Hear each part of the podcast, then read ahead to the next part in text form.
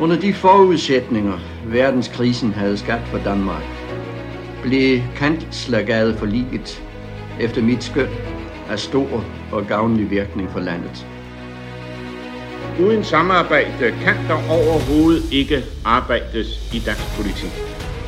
Vi har ikke haft nogen lederkrise, som jeg har talt om det i pressen, og det har slet ikke været det modsætningsforhold i linje. Når man nu er tungen på vægtskålen, og det er ganske afgørende, hvad man gør, så kræver det faktisk også, at man øh, tænker sig om.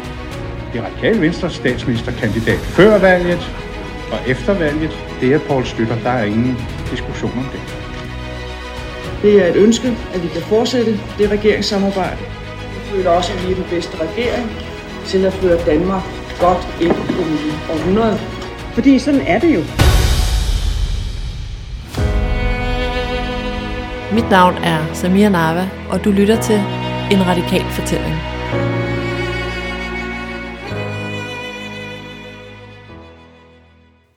Jeg sidder lige nu på Christiansborg og venter på dagens samtalepartner. Det er Bo Lidegaard. Han er 63 år gammel og blev født i 1958 i Grønland. Bo Lidegaard er historiker, men har også gjort karriere som embedsmand, både i Udenrigsministeriet og i Statsministeriet. Mange af os kender ham også som tidligere ansvarshavende chefredaktør på avisen Politikken. Og så er han forfatter til et hav af bøger. Bo Lidegaard, han har også været med ind over opsætningen af et skuespil ved det kongelige teater. Adressaten ubekendt hedder det. Og det handler om, hvordan det danske samfund stillede sig over for de totalitære trusler i årene op til 2. verdenskrig.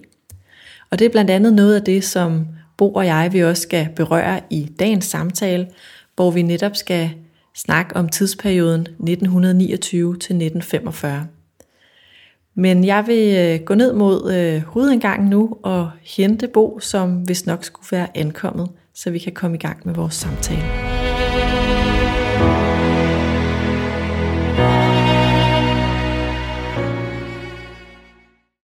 Hej Bo. Hej. Velkommen øh, herinde på Christiansborg. Jeg er rigtig glad for, at du har sagt ja til at være min øh, samtalepartner i lige præcis det her afsnit af podcasten En Radikal Fortælling. For vi skal, øh, vi skal omkring perioden 1929 til 1945, og, og jeg kan ikke tænke mig nogen bedre til at tage mig igennem det her afsnit. Men jeg vil egentlig godt starte et andet sted. Øh, du har en nær tilknytning til Radikale Venstre, men ikke, ikke som et aktivt medlem, men alligevel så har vi to faktisk mødt hinanden i en semi-radikal sammenhæng. Og jeg ved ikke, om du kan huske det. Nej, men jeg har en øh, begrundet formodning om, det var da du var kampagneleder for Martin. Ja, det, øh, vi skal nemlig 14 år tilbage øh, til 2007, hvor jeg var kampagneleder for, øh, for din bror, Martin Lidegaard. Og en af de opgaver, jeg havde fået som kampagneleder, det var, at jeg skulle hente nogle flyers i øh, Fredericia-gade. Øhm, og øh, det var sådan en mørk aften, og jeg kørte rundt i Martins gamle spand af en bil, øh, og jeg kunne simpelthen ikke finde vej. Øh, jeg var 19 år gammel, og, øh, og havde det der kæmpe ansvar på mine skuldre, og jeg skulle hente de der flyers, og Martin havde sagt til mig, at han sad der sammen med Bo, sin bror, øh, på Fredericia-gade. Jeg havde sådan et billede af, at I sad i i mørket i kulden på sådan en trappesten og ventede på mig med de der flyers, og jeg kørte rundt i Københavns gader, og der var ens retning, og jeg kunne ikke finde rundt, og jeg begyndte faktisk at græde, fordi jeg var så ked af, at jeg ikke kunne finde det. Øhm, så jeg besluttede mig for at køre hjem, men så kigger jeg sådan ud af, af bilruden og kunne så se, der stod Fredericia-gade, lige der, hvor jeg var tilfældigvis.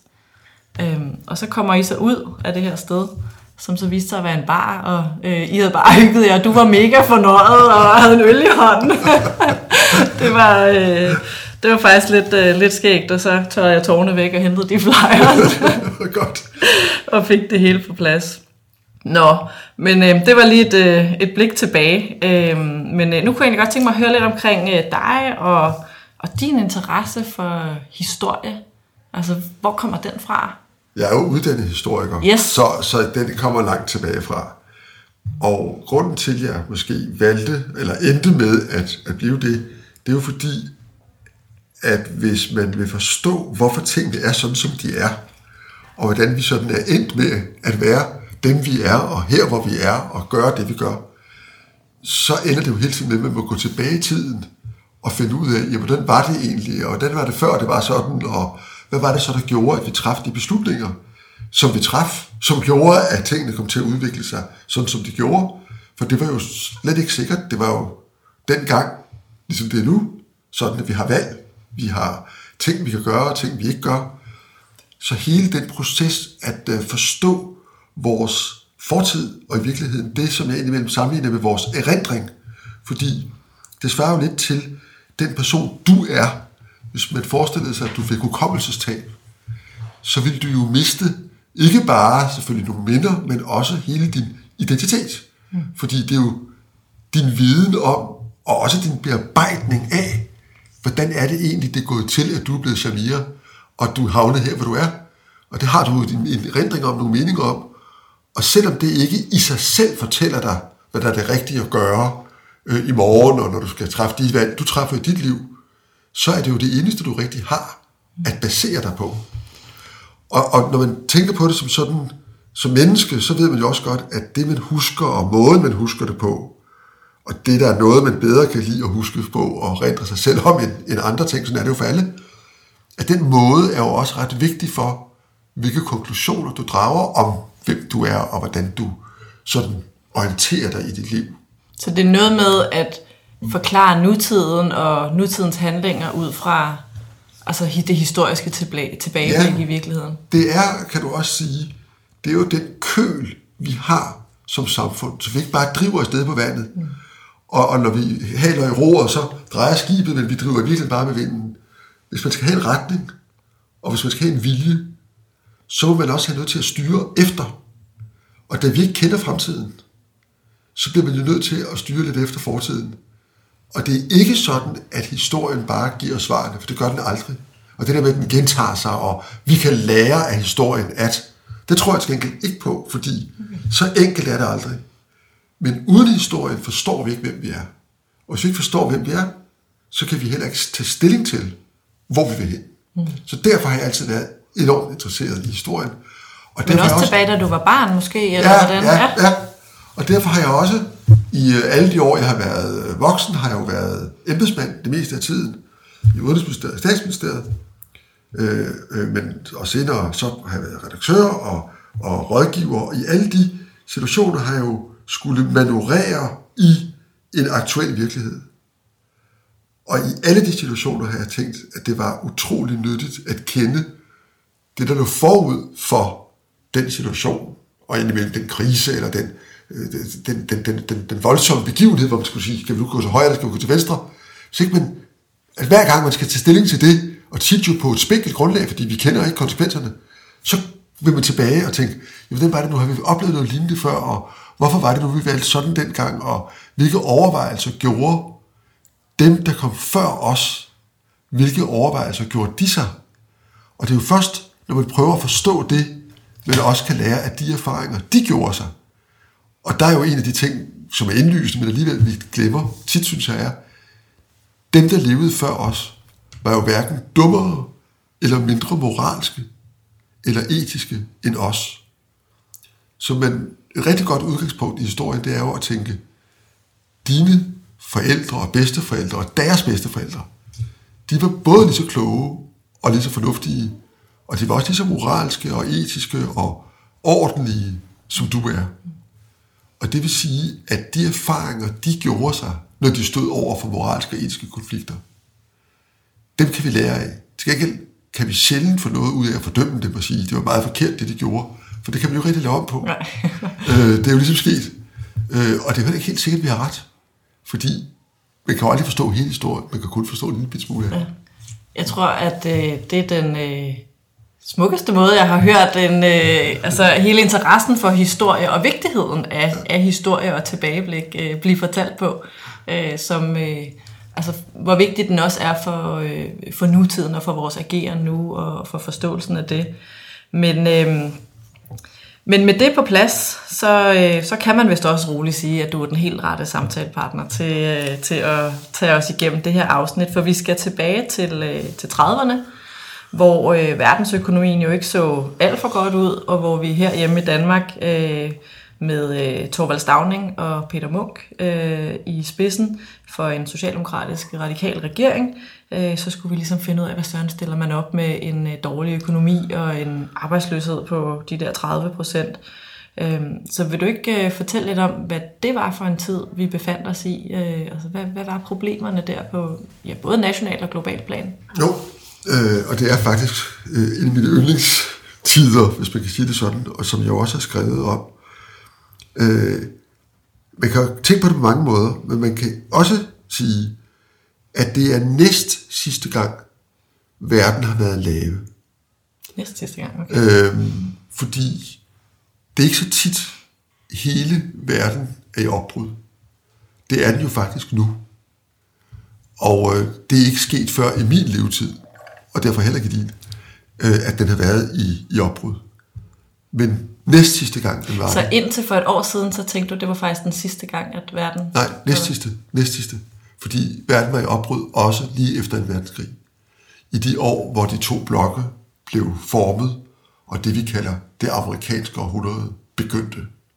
Altså fra, kan du sige, atombomben over Hiroshima og Nagasaki, og til NATO's dannelse og etableringen af den verdensorden, som har eksisteret lige siden, lige til nu, som jo var en verdensorden, hvor amerikanerne til syvende og sidst beherskede verden. Og sådan har det været altså siden 1949-50. Og det vil sige, i 70 år har der, er der egentlig ikke sket noget.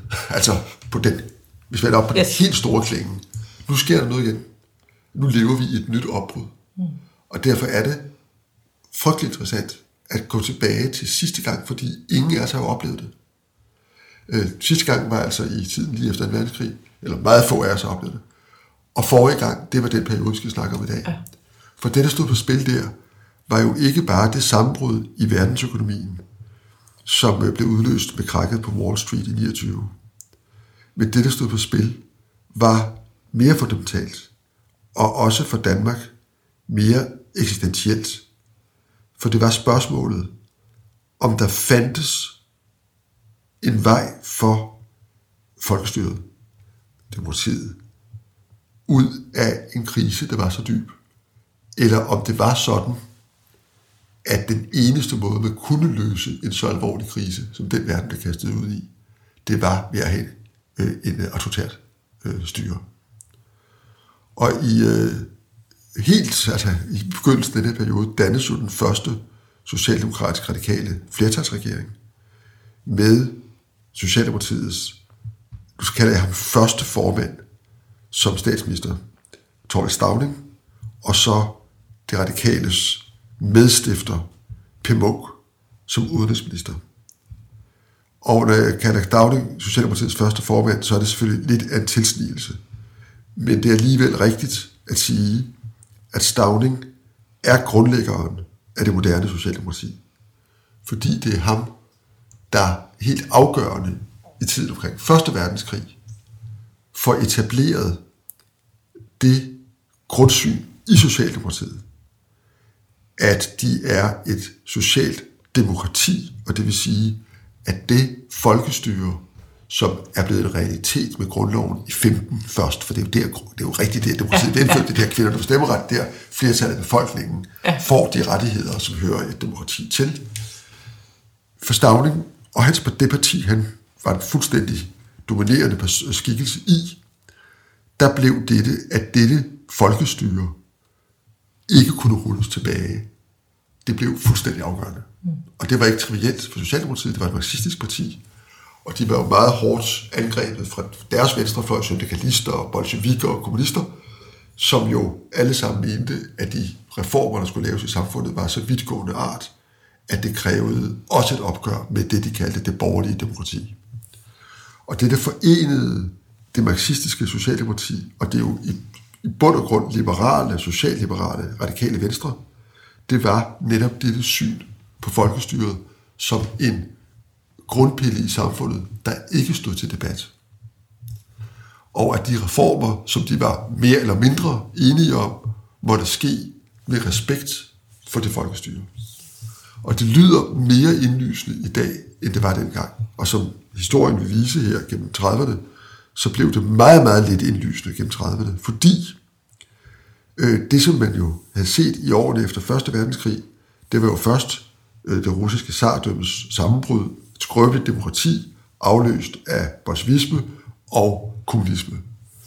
Øh, så havde man set i Italien, at demokratiets svar på truslen fra både kommunister øh, og øh, en helt ny politisk bevægelse, som opstod i Italien i begyndelsen af 20'erne, fascismo, blev en, en overgang til fascismen under ledelse af en fører, Il Duce, Mussolini, som overtog magten i 22, øh, og som jo faktisk viste sig i stand til at øh, udvise ret imponerende resultater øh, i Italien.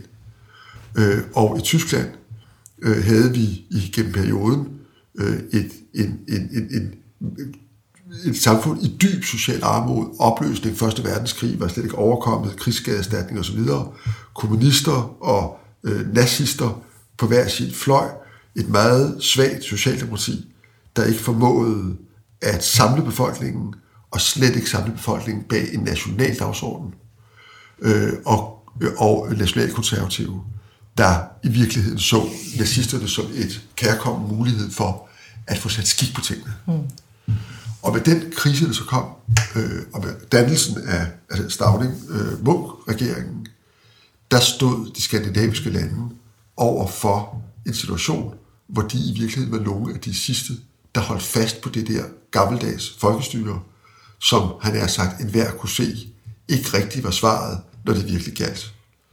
Og alle så jo mod syd, mod Tyskland, også for at se, øh, om det ville lykkes øh, demokratiet, og i høj grad øh, Socialdemokratiets moderparti, øh, det tyske Socialdemokrati, at stå distancen i forhold til Adolf Hitlers øh, nationalsocialister.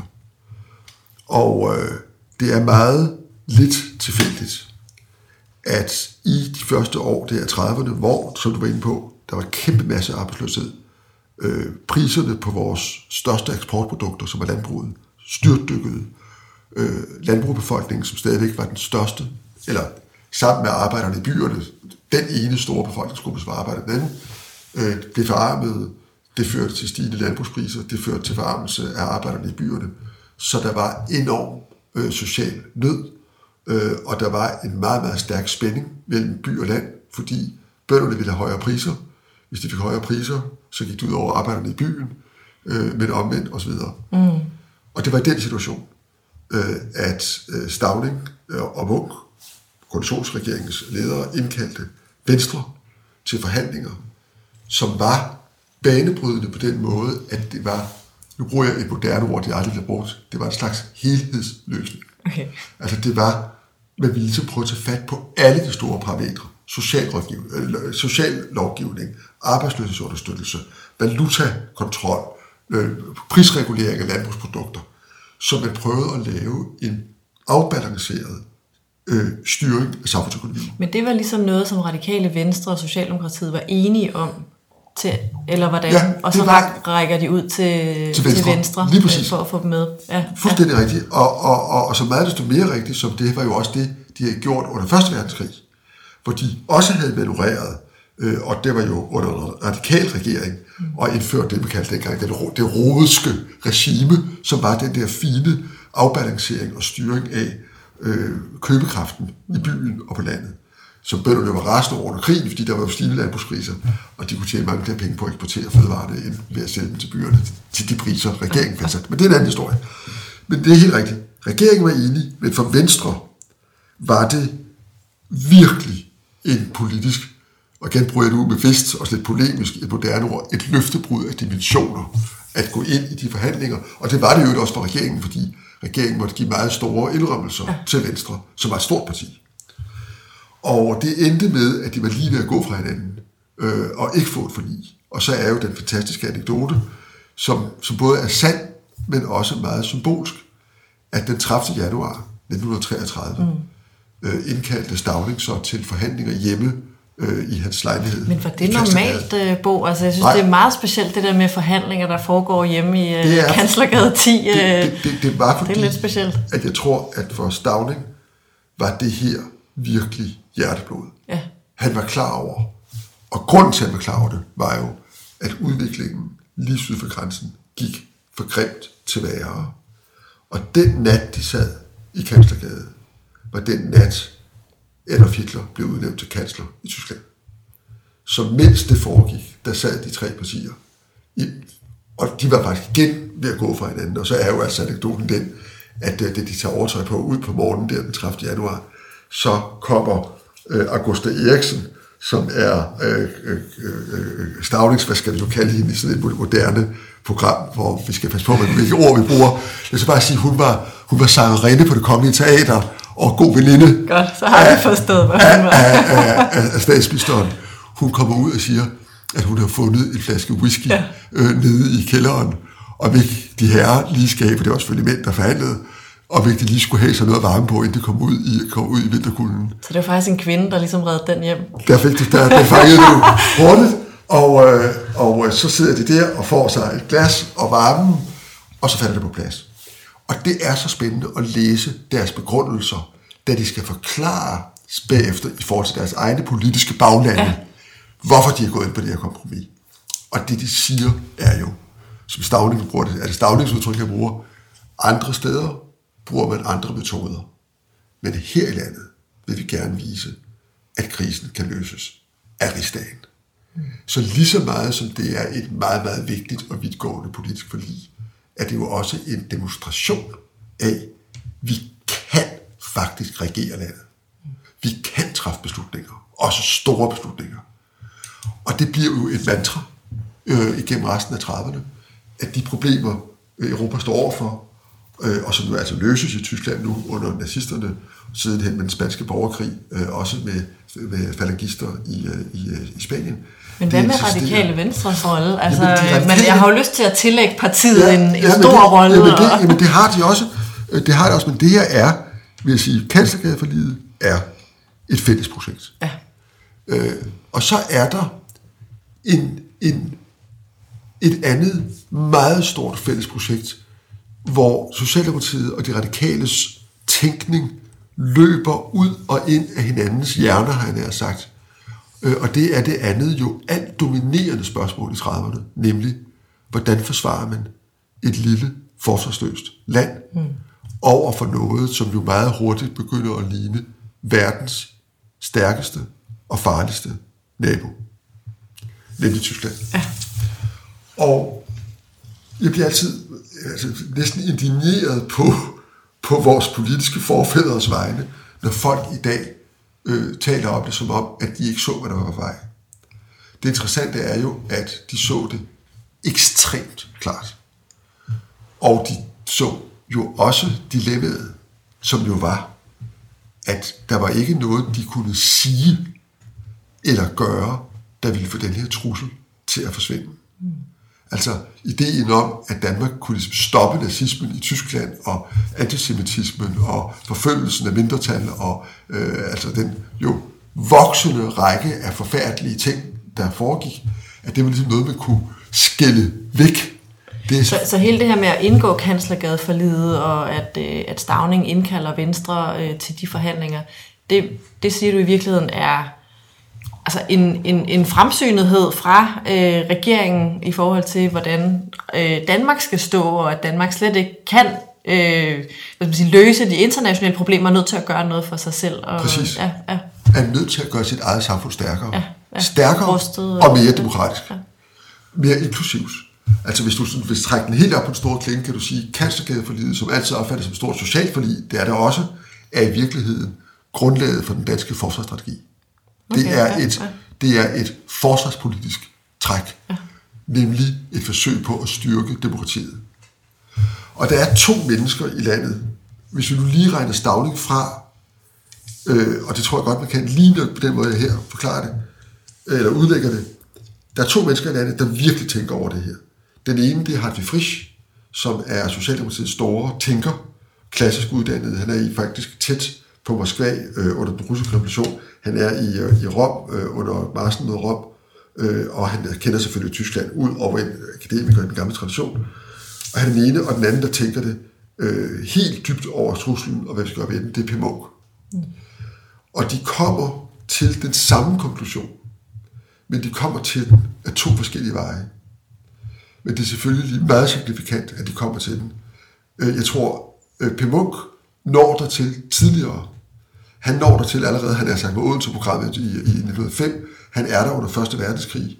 Og P. Munks helt fundamentale og for det radikale jo helt grundlæggende tese er, at det kan ikke nytte noget, at Danmark tror, at vi er større og stærkere, end vi er. Fordi illusionen om militære optioner, som ikke findes, er ikke uskadelig. Den er livstruende. Man er nødt til at forholde sig nøgtern til den faktisk foreliggende situation. Og den faktisk foreliggende situation, ifølge P. Munk, det går til hele vejen tilbage, det er helt fundamentalt for Odense, det er, at Danmark kan ikke forsvare sig over Tyskland.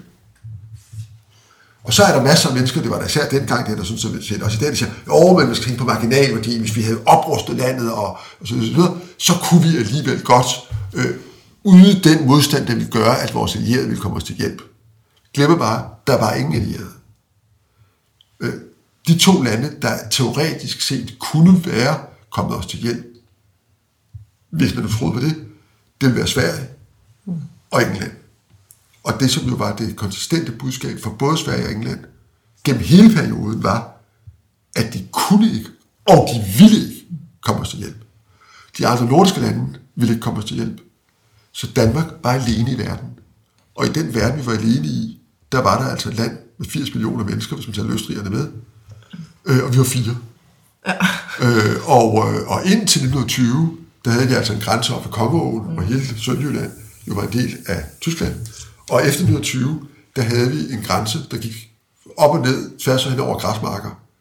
Så forestillingen om, at man kunne så at sige lave en omvendt 1864 og vinde det slag, det var for P. Munk en selvmordslignende nonchalance omkring de faktisk gældende forhold i jernindustrien. Mm.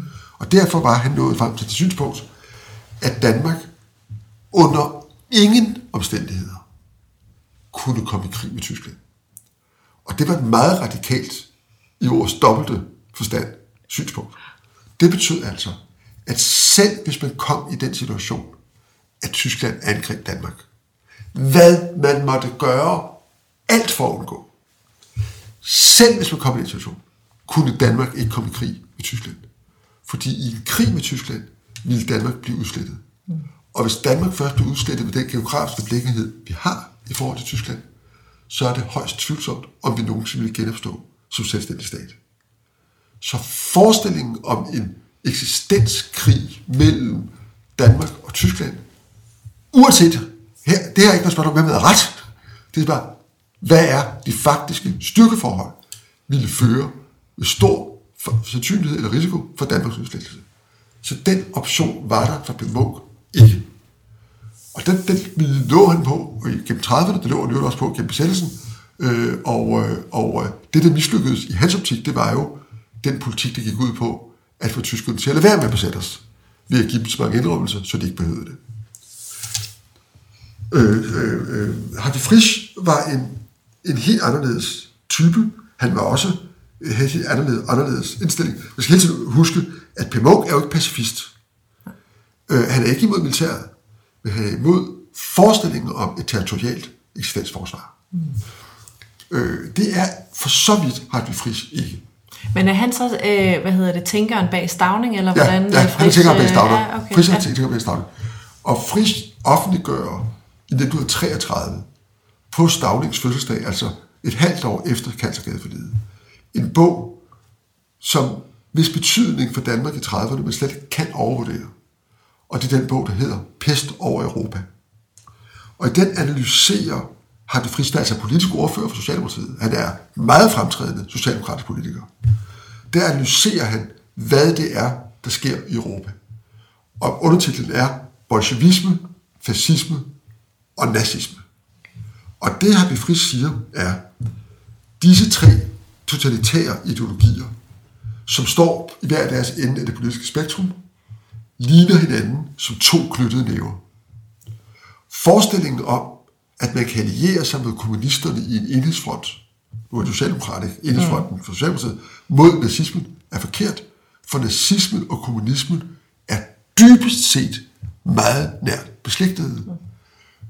En forestilling om, at vi kan alliere os med nazismen mod kommunismen, er fordi nemlig, nej, fronten går mellem demokrati og totalitær tankegang. Og så siger han, hvad var det, der gjorde, at vores kammerater i Tyskland tabte i, for- i kampen mod Hitler? Det var, at de lod Hitler vinde den nationale dagsorden. Det var, at det tyske socialdemokrati talte internationalisme og ikke blev set som et parti, der ville forsvare Tyskland. Og det betød, at nazisternes retorik, vi er de sande tyskere, vi vil Tysklands storhed, vi vil tyske værdier, det blev synonym med at være en god tysker.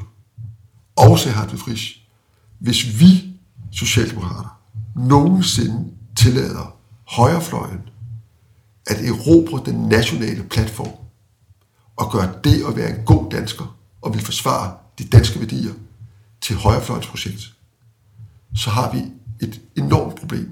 For det er en vindende platform, og vi kan aldrig vinde den højere om.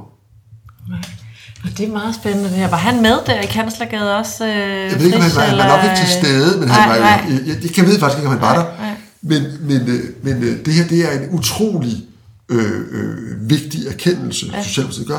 Og så gør han så i øvrigt, øh, den, øh, den, har altså den anbefaling, han siger, egentlige trussel, vi står overfor, er jo ikke tyske tanks. Det er, at vi begynder at tænke som dem. Det er selve den totalitære idé. Så selvom vi kan holde dem ude, hvis vi så bliver selv nazister, eller kommunister, så er vi jo ligevis. For så er det jo her, så har de vundet uden at komme. Så kampen handler om folkestyret. Og så er han tilbage i P. tankegang. Og de var jo øh, i den forstand meget, meget tæt på hinanden, som konkluderende, at den egentlige kamp, der skulle vindes, det var kampen for eller mod folkestyret, og at lave samfundet så socialt inklusivt som muligt, fordi, som både P. Munk og Hartwig Frisch mente, de mennesker, der står på kanten af samfundet, dem, som ikke føler sig som en del af samfundet, mm. det er dem, der er tilbøjelige til at blive kommunister Ved hvor er. eller, eller nazister. Så samfundet nu bliver så inklusivt og række ud til de her grupper. Men der er ingen, der kan være nationale, uden at tilslutte til folkestyret. Og det betød, fordi både altså for de radikale og det, det med det nationale, det var en stor mundfuld, især for P. Munk var det virkelig en stor mundfuld at sluge, fordi det har aldrig, det har altid været sådan, så de radikale er blevet kaldt antinationale, fordi de ikke vil forsvare landet mm. på samme måde som de nationale. Og det præmis har P. Munk jo aldrig ville acceptere, fordi han altid ment, at illusionen om, at man kunne forsvare landet militært, var netop en illusion. Så han mente jo i høj grad, at han forsvarede landet. Men han ville aldrig bruge den nationale retorik omkring det. Den bro krydsede Socialdemokraterne efter 33. Og det betød, at deres næste program kom til at hedde Danmark for folket, og Stavning begyndte alle sine taler med at tale til de danske i landet og på byerne, og i byerne, og Socialdemokratiet holdt deres store demonstrationer, og der skiftede de halvdelen af de røde fagforeningsfaner ud med Dannebro. Okay. Så der skete en utrolig national mobilisering, som, som P. Munk havde det en lille smule øh, ubehag, ubekvemt ved, Det kan jeg forestille mig. men, men, men, men som han samtidig ja. i høj grad så som en presbold mm. imod Venstre og Konservative, de to store oppositionspartier, mm. der jo måtte, og op gennem 30'erne, blev, blev af regeringen presset til, eller presset ind i det dilemma, at de måtte vælge politisk. Ville de flirte med ideen om den stærke mand, mm. eller vil de være nationale? Og de første, der blev presset ud i den, det var faktisk de konservative. De konservative havde den største ungdomsbevægelse i landet, konservativ ja, ja. ungdom, 35.000 unge, Og det er noget, man kun kan drømme om nu. i, øh, 35.000 medlemmer. Ja. lange støvler, skrå op. Jeg håber Ja. ikke, det er dem, du drømmer om. Nej, nej, nej, nej, ja, nej, det var tallet. men, øh, men øh, som gik i takt, og, øh, og, øh, og, som, øh, og som lærte rigtig meget af, hvad der skete syd for grænsen. Mm. Men de havde en ung partileder, Christmas Møller, og han forstod, at hvis de konservative ville væk fra deres gamle image, mm. Af at være Estrups parti og et antidemokratisk parti, at være et folkestyreparti, så kunne han ikke sidde på hegnet. Og han tog så et opgør med konservativ ungdom, hvad det kostede ham hans politiske liv Ja. dengang. Øh, men de bekendte sig så til folkestyret.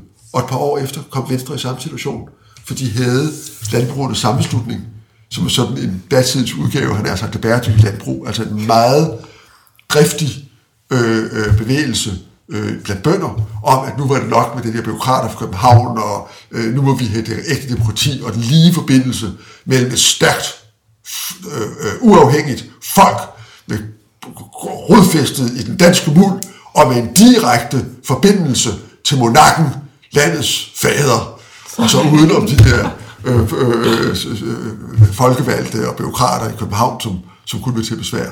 Men taler du nu op hen imod øh, samlingsregeringen? Nej, at ej, nu, tager, nu taler jeg i slutningen af og 30'erne, Venstre. Ja, okay, hvor Venstre okay. må gøre op med landbrugernes Ja, sammenslutning ja, ja. og sige, vi er et folkestyreparti, Ja. og der er ikke noget, der hedder en forbindelse mellem folket og komme uden om rigsdagen øh, og, øh, og, og folketingspartier. Og dermed blev de fire partier, som stod bag demokratiet, det radikale, Socialdemokratiet, Konservative og Venstre.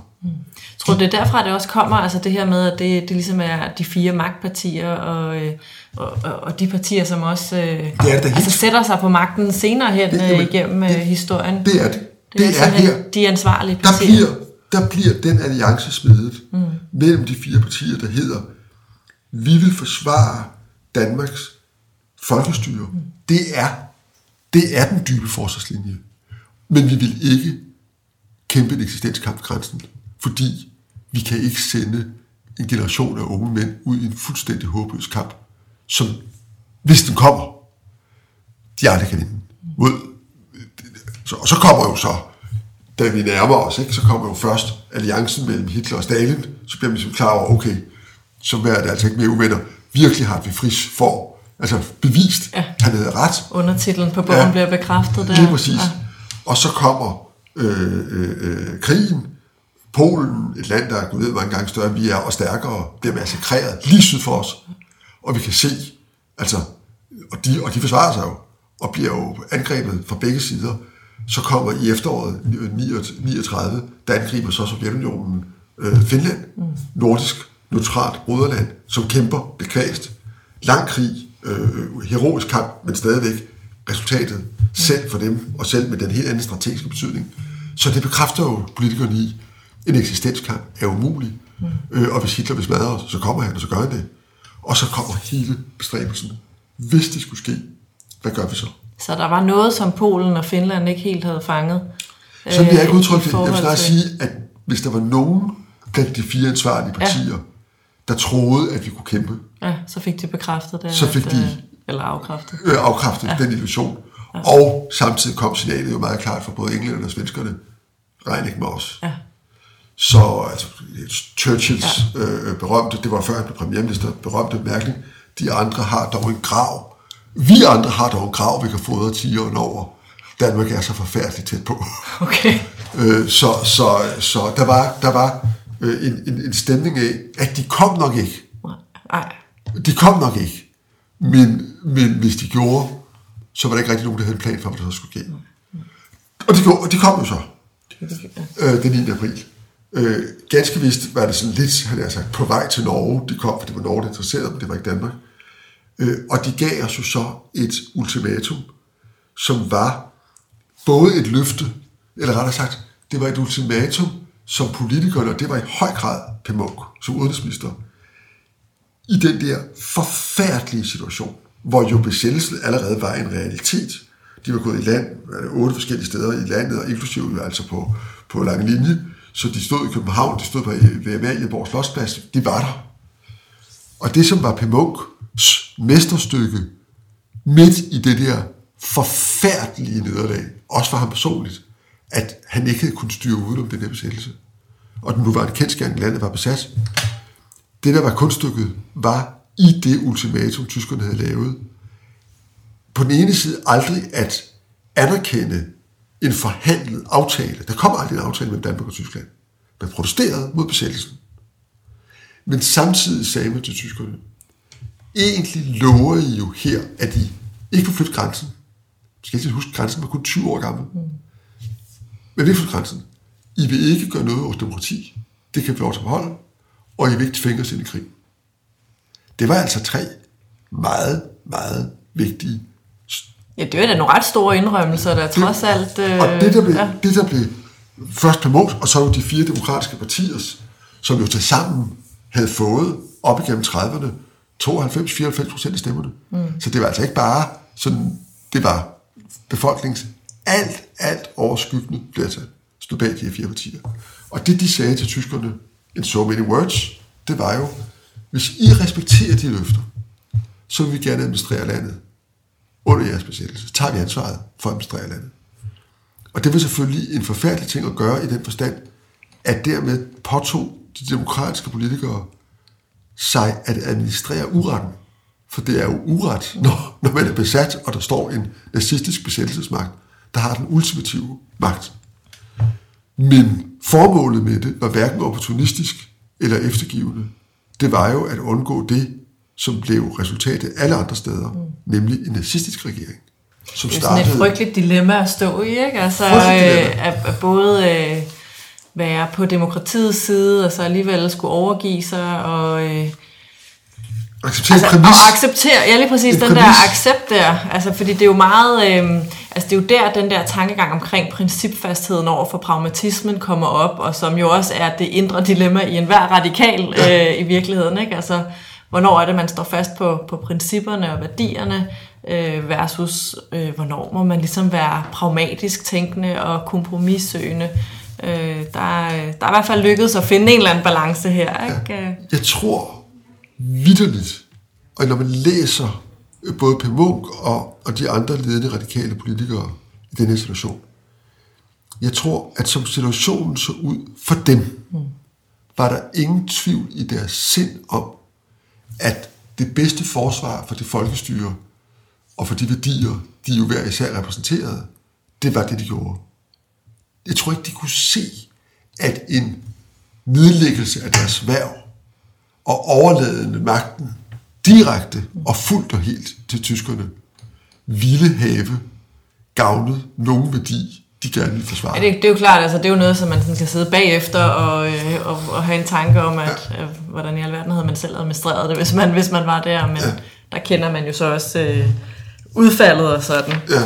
Øhm, men, øh, men Bo, der, altså, vi når jo op på et tidspunkt også øh, til, øh, altså til, til samlingsregeringen, og Venstre og Konservative kommer med, og jeg synes, det er interessant det her med, at, øh, at det ligesom er at de fire partier, der sidder på ja, mere end 90 procent af, Ja. af, af befolkningen. Det lykkedes at holde både kommunismen og øh, nazismen stort set ud af dansk politik. Mm.